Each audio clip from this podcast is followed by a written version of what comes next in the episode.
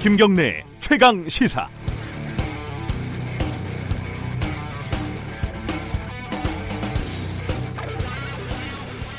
저는 잘 이해가 되지가 않습니다.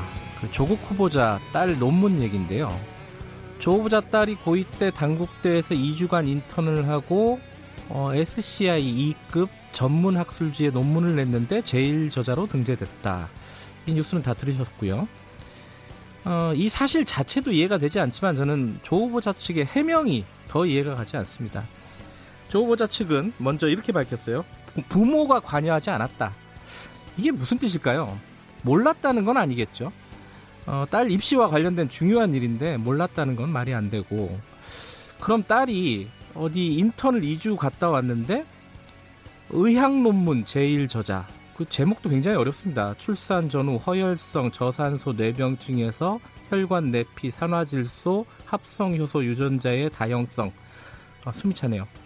의학 논문 제일 저자로 올라왔는데 당시에 이상하다는 생각이 안 들었을 거예요. 부모가 모두 교수 아닙니까?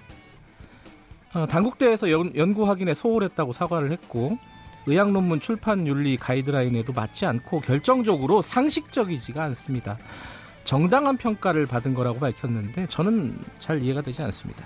두 번째, 입시 부정은 아니라는 취지로 논문 성과를 대입 자기소개서에 넣었지만 점수에는 반영이 되지 않았다 이런 식으로 입장을 밝혔더라고요. 그럼 자기소개서는 점수에 들어가지 않나요? 어, 그럼 그 많은 스카이캐슬 자녀들이 교수들 논문에 이름을 올리는 짓을 왜 하는 걸까요?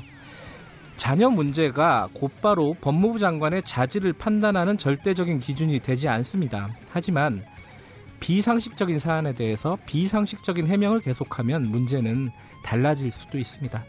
더 궁금하게 만드는 해명은 더 이상 해명이 아닙니다. 8월 21일 수요일 김경래 최강 시사 시작합니다.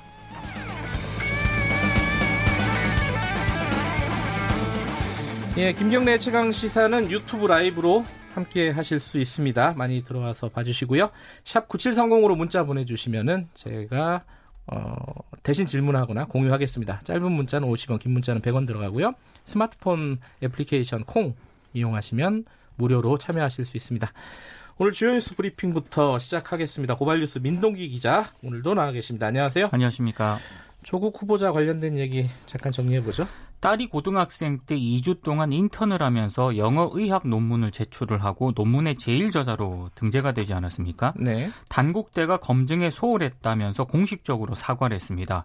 연구 논문 확인에 미진한 부분이 있었음을 사과한다면서 연구윤리위원회를 이번 주 내에 개최를 해서 사안 조사에 착수할 계획이라고 했습니다. 네. 당국대는 이 조국 후보자의 딸이 참여했다는 인턴 프로그램은 대학병원 차원의 공식 프로그램이 아니라 교원이 진행한 비공식 프로그램이다 이렇게 설명을 했는데요. 그 교수 말하는 거죠? 그렇습니다. 그 학부 어, 같은 반 친구였다는 딸과 네, 그렇습니다. 그 아버지 교수요. 예. 어, 통상 제일 저자는 실험과 논문을 주도한 사람으로 여겨져서 다른 공동 저자보다 높은 평가를 받습니다. 이 때문에 실험 디자인과 결과 해석 등 고등학생이 2주 동안 해냈다고 보기에는 상당히 좀 무리가 있다 이런 지적이 나오고 있는데요. 네. 이에 대해서 조국 후보자 쪽에서는 인턴십 과정에 후보자나 후보자의 배우자가 관여한 바가 전혀 없다는 해명을 했습니다. 이쪽 저는 논문을 써본 적이 없습니다. 학사라서. 네. 써보, 써보셨나요 논문? 어, 학사 때 아 학사 논문이요? 그 약간 미니 논문 비슷한 아, 걸 써봤습니다. 네. 이게 이공계에서 이렇게 연구실에서 논문을 쓰는 써본 경험이 있는 사람들한테 몇 명한테 물어보니까 어, 잘 이해가 안 된다고 하더라고요. 제일 저자로 오른 거는. 네, 통상적으로 네. 예, 좀 이해가 안 된다고 하시는 분들이 많습니다. 당국대 조사 결과를 한번 좀 기다려 봐야 될 것 같습니다. 일단은. 네. 어, 자 경실련에서 부- 국회의원들 부동산 문제를 제기를 했네요. 2019년 기준으로요. 부동산 소유 상위 국회의원 29명의 재산 변동을 분석을 했거든요. 네. 2016년 이후에 868억이 늘어나서요. 1인당 평균 연 10억 이상 시세 차익을 냈다고 경실련이 발표를 했습니다. 네. 그러니까 경실련에 따르면 시세 기준으로 부동산 재산이 가장 많은 국회의원은 박정 더불어민주당 의원이었는데요. 657억 어, 6,983만 원이었습니다. 600억이 넘어요? 그렇습니다. 아, 이분이 그 어학원 하던 그 박정 그렇습니다. 의원이죠? 예. 예. 그리고 김세연 자유한국당 의원이 역시 657억 2,678만 원이었고요. 김세현은 뭐 아버 아, 김세현 의원은 아버지가 좀 부자였었고요. 예. 박덕흠 자유한국당 의원이 476억, 네. 홍문종 우리공화당 의원이 240억 정도 됐습니다. 아, 경실련은 부동산 재산 축소 신고 문제도 지적을 했는데요.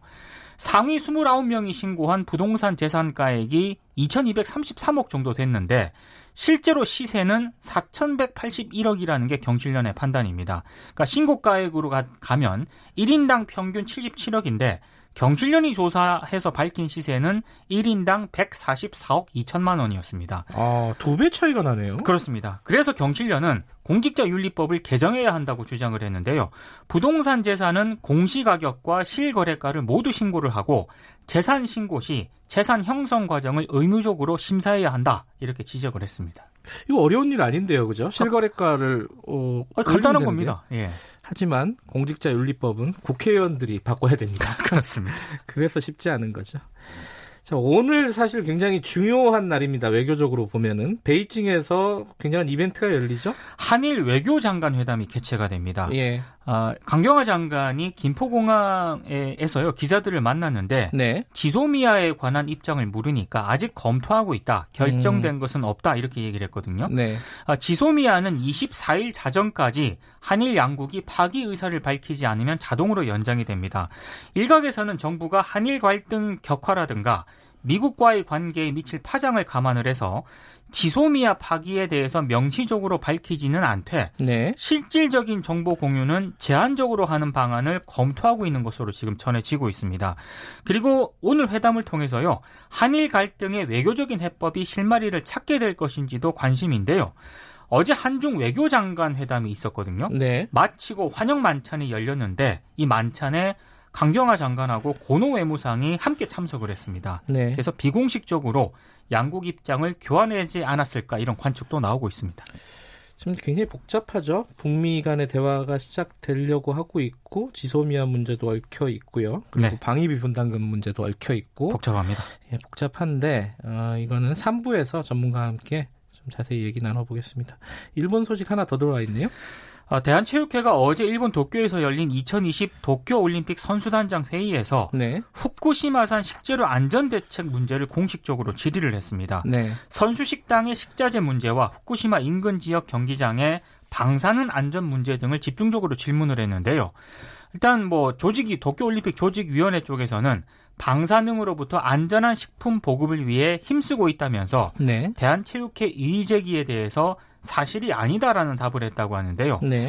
어, 일단 뭐 참가국들이 앞으로도 계속 이 문제를 공식적으로 제기할 것으로 보이기 때문에 이 상황은 좀 지켜봐야 될 네. 것 같습니다. 일본은 좀 어, 설득력 있는 대책을 내놔야 될 것 같고요. 예. 서울대에서 숨진 청소 노동자 관련된 얘기들이 좀 있네요.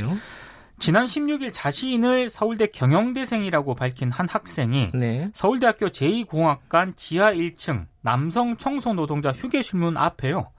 갈색 선물 봉투를 하나를 놓고 갔다고 합니다. 네. 이 봉투에는 쪽지, 호박즙, 초콜릿 두 대의 손 선풍기가 놓여 있었다고 음. 하는데요. 네. 중앙도서관 터널에 마련된 추모 공간에도 이 손 선풍기 한 대가 놓였습니다. 네. 이손 선풍기는 창문조차 없는 휴게실에서 숨진 청소 노동자를 추모하는 상징이 됐다고 합니다. 청소 노동자 사망 이후에 서울대 공과대학은 7층에 남성 청소 노동자 임시 휴게실을 만들었습니다. 아, 그래요? 원래는 학생들이 스터디룸으로 사용하던 그런 방이었다고 하는데요. 어, 학교 쪽에서는 환경미화원 휴게실이라는 표지를 달긴 했습니다만 정식 휴게실이라고 하진 않고 있거든요. 서울대 측은 6개월 동안 임시로 쓸 수 있도록 내부에서 결정이 됐다라고 밝혔고요. 예. 정식 휴게실로 쓸 수 있는 장소를 찾고 있는 중이다라고 얘기를 했습니다. 그렇군요. 대학 그 청소 노동자 얘기는 예전부터 많이 나왔던 건데 아직도 그대로라는 사실이 좀 씁쓸합니다. 그렇습니다.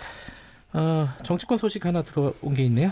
어제 김무성, 정진석 자유한국당 의원이 대한민국 미래와 보수 통합이라는 주제로 토론회를 개최를 했거든요. 네. 김문수 전 경기지사가 발제자로 나왔습니다. 네. 근데 막말을 해서 좀 무리를 빚- 어떤 빚었습니다. 막말이었죠? 문재인 정권에서 대한민국이 빨갱이들에게 장악됐다면서 배지에 연연하지 말고 죽을 각오로 나가 싸우라 자유한국당 어, 의원에게 결연하네요. 예. 주장을 했고요. 김무성 의원 등이 박근혜 전 대통령의 탄핵을 찬성했고 또 주도했기 때문에 천년 동안 박 전 대통령의 저주를 받을 것이다 라고도 얘기를 했습니다. 문재인 대통령과 관련해서는 좀 입에 담을 수 없는 막말을 좀 하기도 했는데 이게 김무성 의원이 주, 주최한 토론회 아니었나요? 김무성 의원이 주최한 토론회였고요. 김문수 전 지사를 연사로 초청한 것도 김무성 의원이었습니다. 그래요? 그래서 토론회가 끝난 뒤에 김무성 의원이 연사를 좀 잘못 선택한 것 같다. 이런 또 얘기를 하기도 했습니다. 뭐 언론계에 대해서도 한마디 했다면서요? KBS를 그냥 둬서는 안 되고 광우병 위험성 방, 송을 했던 최승호 MBC 사장을 패대기 쳐야 야당이다. 이런 얘기도 했습니다. 어, 이분은 김무성, 아, 김문수 의원은 모르겠습니다. 말 줄이겠습니다. 자, 뉴스 브리핑 여기까지 듣겠습니다. 고맙습니다. 고맙습니다. 고발뉴스 민동기 기자였고요. 김경래 최강 시사 듣고 계신 지금 시각은 7시 36분입니다.